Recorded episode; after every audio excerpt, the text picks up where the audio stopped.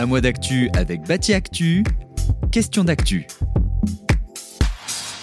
Choc de l'offre. Depuis le début du quinquennat Macron, le gouvernement ne cesse de marteler cette idée que c'est en construisant plus qu'on rendra le logement plus abordable.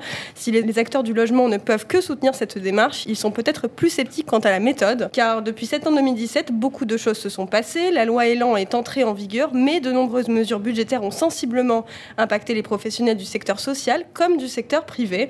Alors prélèvements supplémentaires, réduction du loyer de solidarité et hausse de la TVA pour les bailleurs sociaux, quand le secteur de la maison individuelle, lui, commence à pâtir de la disparition prochaine du prêt à taux zéro pour le neuf dans les zones B2 et C et de la suppression de l'appel accession. Alors ces mesures auront-elles raison du choc de l'offre avant même que la loi Elan ne fasse effet? Face à des chiffres de la construction qui font grise mine, les acteurs du logement tirent la sonnette d'alarme, tandis que l'État appelle à la patience le temps que la loi Elan démontre ses premiers effets. Pour en parler à mes côtés, Christophe Boucaud, vous êtes délégué général adjoint de LCFFB et je précise que vous serez délégué général à compter du 28 mars prochain. Et pour échanger avec vous, Monsieur Laurent Gouillard, vous êtes directeur général de la Fédération des offices publics de l'habitat. Bonjour à vous et merci pour votre présence. Bonjour. Donc, euh, première question, euh, on s'en tardait. Pour vous, le choc de l'offre, euh, mythe ou réalité Monsieur Goyard? Ah, écoutez, nous, nous souhaiterions que ce soit une réalité parce qu'effectivement, on a besoin de logements et de logements sociaux dans notre pays puisque on a aujourd'hui 2 millions de demandeurs de logements sociaux. Et puis, on a, besoin de ce choc de l'offre bah, pour pouvoir aussi rééquilibrer le marché entre le parc privé dans les grandes métropoles et en Ile-de-France vraiment trop trop cher, pas accessible aux locataires.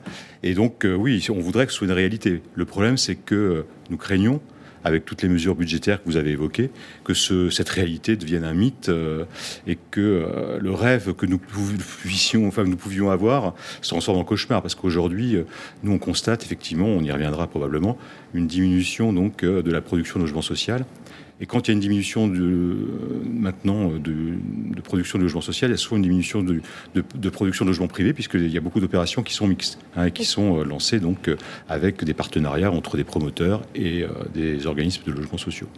Vous qui représentez LCFEB, Monsieur Vous partagez ce constat? Bah, Bien évidemment, je partage. Bonjour. Euh, on, a effectivement aujourd'hui euh, un marché qui a été euh, sensiblement choqué par un, certain nombre de, mesures que vous avez que vous avez rappelées. L'objectif était, et nous le partageons, de construire plus, plus vite et moins cher.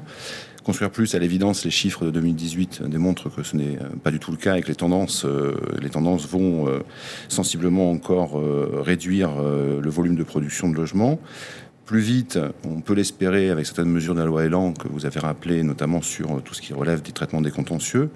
Quant à construire moins cher, là, on demande, on demande à voir euh, dans le sens où euh, plusieurs mesures euh, qui ont été prises ou qui vont être prises dans les prochains mois risquent de surenchérir le, le, coût du logement. Donc, on a effectivement une offre qui est plutôt en choc, plutôt qu'un choc d'offre, et avec, en ce qui concerne le, le, secteur de la maison individuelle et de la, de la promotion immobilière, puisque LCRA représente ces deux métiers une forte demande aujourd'hui de, nos clients sur l'ensemble du territoire. Alors pour prendre le pouls un peu de votre secteur, quels sont les principaux chiffres qui sont tombés euh, en ce début d'année? Alors, les, chiffres, ils sont, ils sont singulièrement euh, en, en, retrait, puisqu'en maison individuelle, secteur diffus, euh, on a clôturé l'année 2018 euh, à moins 11%, moins 11 par rapport à 2017. C'est près de 20 000 euh, ménages finalement qui n'ont pas accédé à la propriété par ce vecteur des maisons individuelles. Sur le secteur du logement individuel groupé, on est à moins 10% également en vente sur 2018. Quant au collectif, qui est un peu plus long à, les cycles sont beaucoup plus longs. On est aujourd'hui en retrait d'1,2% sur les ventes 2018, mais on est aujourd'hui sur une, une contraction assez, assez marqué, euh, parce qu'on est à près de moins 5% de mise en vente. C'est-à-dire qu'on a aujourd'hui effectivement moins d'opérations qui se lancent, donc euh, potentiellement, évidemment, moins de ventes à venir. C'est, euh, et Laurent Goyard l'a évoqué, lié à plusieurs phénomènes, en particulier aussi liés aux investissements et réduction des investissements des organismes HLM dans les, dans les opérations qui sont mixtes. Alors du coup, Monsieur Goyard, cette baisse d'investissement, est-ce qu'elle commence déjà à se faire ressentir euh, au niveau de la construction euh, de logements, sociaux, Tout à fait, puisque là, on, vise une année 2018 à 106 000 agréments. J'y reviendrai, parce que les, agréments ne se transforment pas forcément toujours euh, en logement, alors qu'il y a deux ans, nous étions autour de 120 000. Hein, et on a d'autres indicateurs qui sont inquiétants, qui sont ceux que euh, donne notamment la CDC euh, en région, où on observe sur le dernier trimestre de l'année 2018 une baisse de mobilisation des prêts hein, notamment des prêts donc HLM, donc PLAI plus et PLS, qui montrerait le, fait que justement ces agréments ne se transforment pas forcément en chantier. Donc on est vraiment très inquiet. Et on ne cesse de le dire, et c'est vrai que eh bien, les mesures que vous avez évoquées, je vais les rappeler, hein, c'est 1,5 milliard de prélèvements sur les organismes HM prévus dès 2020. C'est déjà 800 millions sur les loyers et, la hausse de la TVA. Eh nous, nous, font, euh, penser ces, ces, mesures que la production va baisser de 30 à 40% dans les prochaines années. Et comme on sait que c'est toujours un peu difficile, hein, euh, de relancer le secteur du bâtiment, on l'a vu dans le précédent quinquennat, pour arriver à près de 500 000, qui est une performance assez rare dans notre pays. Il a fallu quand même plusieurs années d'efforts conjoints des politiques publiques et des, euh, opérateurs pour, pour y parvenir. Donc euh, chaque coup de frein euh, eh bien, engendre des périodes difficiles. Et j'ajouterais que longtemps, le logement social a servi un peu en cas de crise de l'immobilier, de, on dit un rôle contracyclique, c'est-à-dire que les promoteurs étant un peu en difficulté, le logement social est en capacité, lui, de résister hein, et de faire en sorte que tout le secteur du bâtiment ne s'effondre pas en même temps. Là, euh, ce rôle-là, on va plus pouvoir le jouer euh, compte tenu des, euh, des, lois de finances qui se succèdent et qui aggravent la situation financière des organismes HLM et surtout leur capacité à produire. Hein. c'est bien ça, à produire et à produire pour le choc de l'offre. Le choc de l'offre, il peut, il peut être qu'un travail mené entre tous les partenaires publics et privés, c'est évident, notamment dans les zones tendues. Je crois que la, question effectivement du maintien de, l'appareil de production, c'est-à-dire de l'ensemble des acteurs de, la filière euh, dont le dimensionnement est adapté au volume de production, effectivement l'ensemble des coûts de frein et de, réduction marquée euh, de l'ensemble des volumes de vente sur l'année 2018, la production de logements sociaux euh, sur 2018 et les années à venir, si on l'ajoute ce qu'on observe aujourd'hui, c'est-à-dire on a aujourd'hui les derniers chiffres du ministère, je crois qu'ils datent de lundi, mmh.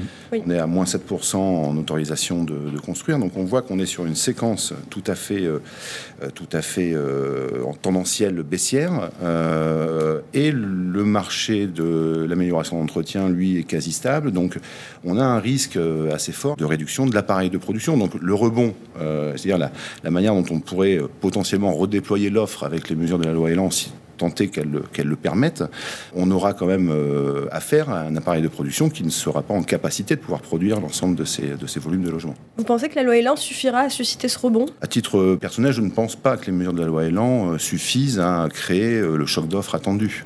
Euh, parce que le choc d'offres, on y reviendra sûrement dans, notre échange, il est euh, étroitement lié à la question euh, de la libération du foncier, du, foncier abordable, du foncier bien situé, abordable et adapté au prix de sortie des opérations, et donc adapté au pouvoir d'achat des ménages, dans un moment où on réduit les aides, les aides, les aides publiques qui sont à l'adresse de ces mêmes ménages. Donc il faut qu'on trouve des solutions. Certaines vont dans le bon sens. Hein. On a parlé des, mesures relatives au traitement des contentieux à l'accélération des traitements des, recours. Euh, ça, ça, permet effectivement de, d'accélérer le rythme et puis de, réduire la, possibilité d'abandon d'opération. Mais euh, dans, dans, ce qui euh, constitue euh, l'économie générale d'une opération immobilière, le foncier aujourd'hui c'est 30% en moyenne, ça peut être jusqu'à 50% dans les zones très tendues. Et on voit aujourd'hui des, des de, la rareté de foncier de plus en plus forte et donc de, la, de, la, surenchère permanente entre les différents acteurs, qui soient d'ailleurs publics ou privés, sur ces menaces foncières pour satisfaire leurs objectifs de production et donc qui conduisent nécessairement à avoir des prix de sortie qui sont aujourd'hui de plus en plus décorrélés de la capacité des ménages à pouvoir, à pouvoir être solvables par rapport à ces prix de sortie. Monsieur Gouillard, votre avis sur la loi Elan? Bah, La loi Elan, alors justement, il y a vraiment beaucoup de contradictions euh, aujourd'hui autour de la politique du logement, parce que la loi Elan, effectivement, donne des outils intéressants pour accélérer les processus de construction, diminuer un certain nombre de normes, améliorer euh, effectivement la possibilité euh, d'accélérer la mise en œuvre des permis de construire, etc. Il y a eu un gros travail fait avec le mouvement HLM sur les regroupements, comment créer des groupes horizontaux à côté des groupes verticaux pour que tout le territoire puisse continuer à être maillé par des opérateurs HLM efficients et de plus en plus efficient. Et puis dans le même temps, euh, eh bien, dans le même temps, on fait des prélèvements qui sont, euh, qui sont très très élevés. Hein, euh, et ces prélèvements, nous, on considère qu'en plus, on fait des prélèvements sur l'APL. Hein. L'APL, c'est quand même pour aider des ménages fragiles. On nous dit, ah oui, mais comme vous baissez les loyers, les ménages, eux, n'en voient pas la couleur. Nous, on répond, mais si, ils vont voir la couleur, parce que comme c'est des recettes en moins pour les organismes, ça sera de l'entretien en moins, des réhabilitations en moins, des constructions en moins, etc. Donc si nos locataires vont voir la différence, malheureusement, et euh, c'est vraiment dommage. Alors c'est dommage donc que cette loi qui était portée collectivement dans une dynamique collective, malgré l'épisode de la loi de finances 2017, on a tous travaillé ensemble, Et finalement, on a l'impression que ces efforts vont, vont, être vains. Voilà. Et donc, c'est regrettable. Alors pour le, secteur du logement social, il y a actuellement une clause de revoyure qui est en cours de négociation mhm. avec euh, les différents ministères de tutelle. Euh, on va en revenir, on va revenir là-dessus avec mhm. vous. Euh, mais est-ce que, à l'échelle du secteur privé, est-ce qu'il y a des petites marges de négociation qui s'ouvrent, notamment pour éventuellement un retour du PTZ 9 dans les zones B2 et C ou de l'APL accession? Nous, l'espérons parce que nous l'espérons tout simplement parce que le, ministre de la Ville et du Logement fin 2018 a euh, annoncé lors des débats sur la loi de finances 2019 euh, réouvrir euh, au cours de début 2019 les discussions autour de l'avenir du PTZ dans zone B2 et C. on espère que effectivement euh, cette, cette, annonce euh, nous permettra à, minima euh, de pérenniser le PTZ en B2 et C tel qu'il est aujourd'hui jusqu'à fin 2020 comme ça l'est pour le PTZ en zone A et B. Pour la question de l'APL accession, je pense que le sujet est plus complexe parce qu'il adresse directement le dossier plus global des APL. Néanmoins, aujourd'hui, l'APL accession est un vrai levier. Je vais vous donner un, chiffre. Euh, L'APL accession, c'était pour un ménage euh, moyen, c'était environ 150 euros d'APL accession qui leur a été euh, alloué.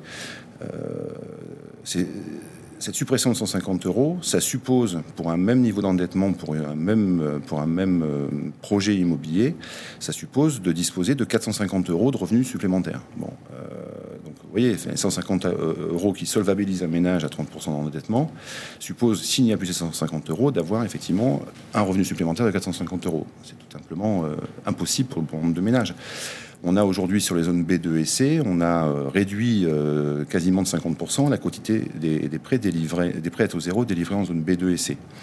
Euh, mais on, les a aussi euh, réduits de à peu près 20% sur les zones B1, ce qui démontre bien, et alors que le dispositif n'a pas lui évolué sur les zones B1, ce qui démontre bien l'impact euh, de l'APL accession sur les ménages les plus modestes en termes d'accession à la propriété. Si en, zone B1, moins 20%, on peut considérer que c'est étroitement lié, cette baisse de 20%, de 20%, étroitement lié à la suppression de l'APL accession. Donc il y a à la fois l'outil PTZ, qui est un outil euh, précieux pour euh, les primo-accédants euh, dans, leur projet immobilier, et puis à la fois le dossier effectivement de l'appel accession, qui globalement est très peu coûteux par rapport à l'enveloppe globale des APL, et qui est très utile pour bon nombre de, nos concitoyens. Sur la clause de revoyure bah, Écoutez, je vais faire le lien directement avec ce que vient de dire Christophe. tout simplement, l'appel à l'accession, ça permettait également des ménages du parc social de quitter leur logement HLM pour accéder à la propriété, donc de laisser leur place à des gens qui attendent un logement HLM depuis longtemps. Tout ça pour un coût effectivement très très euh, modique par rapport à, l'ensemble des, APL. Sur la clause de revoyure, bah, écoutez, on a abordé ce sujet de la clause, enfin de l'APL accession. On a eu beaucoup de réunions techniques pour euh, bilan contre bilan, essayer d'expertiser l'impact des mesures donc euh, de baisse de l'APL sur les organismes HLM, et puis les fameuses mesures de compensation, etc. Bon, il se trouve que nous, tous les travaux qu'on a montrés, euh, montrent que si la RLS passe à 1,5 milliard, donc si la baisse de l'APL répercutée par une RLS passe à 1,5 milliard, euh, on sait que nous, on a fait des calculs, Fédération des ESH, Fédération des Offices, USH, que la production allait baisser d'au moins 30% et euh, sur une durée assez longue, parce que ce, processus de ponction est, amené à se renouveler chaque année. Hein. Et donc on se dit que c'est vraiment regrettable euh, au moment où en plus les organismes vont devoir relever les défis de la, rénovation urbaine, et c'est vraiment vrai pour les offices, particulièrement vrai par les offices, pardon, hein, qui sont très concernés par le renouvellement urbain, donc l'avenir des quartiers, hein, euh, des quartiers populaires. Et donc on, a du mal voilà, à comprendre cette logique, et aujourd'hui on n'a pas de visibilité sur ce qui va sortir cette cause de revoyure, parce qu'on n'a pas vraiment discuté encore euh, des sujets de fond. Euh, le mouvement HLM va être reçu par le Premier ministre dans une quinzaine de jours, on verra bien. À la demande de l'Union euh, sociale pour l'habitat. Tout à fait. Et euh, vous le savez, on a tenu une conférence de presse avec d'autres partenaires, dont la FFB, la Fondation Abbé Pierre, la DCF, etc., l'association d'élus. Qui est un fait assez rare pour être souligné. Qu'est-ce que ça dit de la situation du logement en France, cette, cette forme un peu de bah, En fait, moi, je vais vous dire ce que ça dit pour être positif et ce qu'on veut être positif. Ça dit qu'on a envie de répondre au choc de l'offre, qu'on a envie de travailler avec le gouvernement sur les outils, les moyens, la méthode de le faire, mais qu'on ne peut pas le faire avec un pistolet sur la tempe, en fait, et qu'on ne peut pas le faire avec des opérateurs qui vont devoir donc forcément réduire leurs investissements parce qu'on leur prend finalement leur loyer. Et les loyers dans un organisme HM, c'est 90 à 95 des recettes. Voilà. Donc on a envie de dire, trouvons d'autres solutions on peut contribuer à, à ce que la dépense publique diminue, mais pas de cette façon. Et il faut qu'on se mette d'accord sur les objectifs aussi, tout simplement. Qu'est-ce que le gouvernement attend du mouvement HLM et attend de toute cette filière hein, qui arrivait, euh, qui était arrivée là à près de 500 000 logements euh, livrés, enfin en tout cas en production euh, récemment. Alors, conclusion sur ce sujet. oui, monsieur Boucault, vous non, je, voudrais, je, voudrais, ajouter à ce, que vient de dire Laurent, le fait que c'est effectivement assez rare que nous ayons une union, ce qu'on appelait union sacrée autour du logement. Enfin, en tout cas, euh, le secteur HLM, euh, le secteur du bâtiment, le secteur de la maîtrise d'ouvrage privé, euh, les associations d'élus, Maire de France, ADCF, France Urbaine, qui au fond, effectivement, disent nous sommes des partenaires de l'État, des pouvoirs publics, pour conduire une politique du logement qui soit adaptée aux besoins, aux enjeux. Et l'expression, elle, est, elle, est, le 20 février, c'est de dire qu'il y a un, un enjeu logement aujourd'hui qui n'est pas un enjeu économique, mais qui est un enjeu à la fois économique, mais aussi un enjeu social, un enjeu de réponse aux besoins, et puis un enjeu territorial, parce que la question de la fracture territoriale, la question de la place du logement dans, la cohésion territoriale, elle est, elle est aussi centrale. Et aujourd'hui, on ne peut pas euh, tout flécher, euh, flécher l'ensemble des aides uniquement sur les secteurs dits tendus. C'est qu'il y a d'autres formes aussi d'expression euh, de, de logement qui, qui s'exprime, excusez-moi la redondance, dans d'autres territoires. On ne peut pas, dans les zones rurales, euh, dire euh, faut arrêter la construction euh, au profit de l'existant. C'est pas vrai. C'est beaucoup plus nuancé que cela. Et donc, c'est une invitation à l'adresse des pouvoirs publics, effectivement, d'être dans une phase de dialogue et de restaurer l'ensemble des fondamentaux qui soient à même de conduire une politique du logement qui puisse déboucher, effectivement, sur ce que Laurent a rappelé, ce qu'on appelle tous de nos voeux, c'est le choc de l'offre, c'est-à-dire, effectivement, produire du logement adapté aux besoins et aux formes d'habitat que l'ensemble des territoires aujourd'hui accueillent. Merci Christophe Boucault, merci Laurent Goyard. Un mois d'actu avec Bâti Actu, une émission présentée par Lina Trabelsi, journaliste Bâti Actu.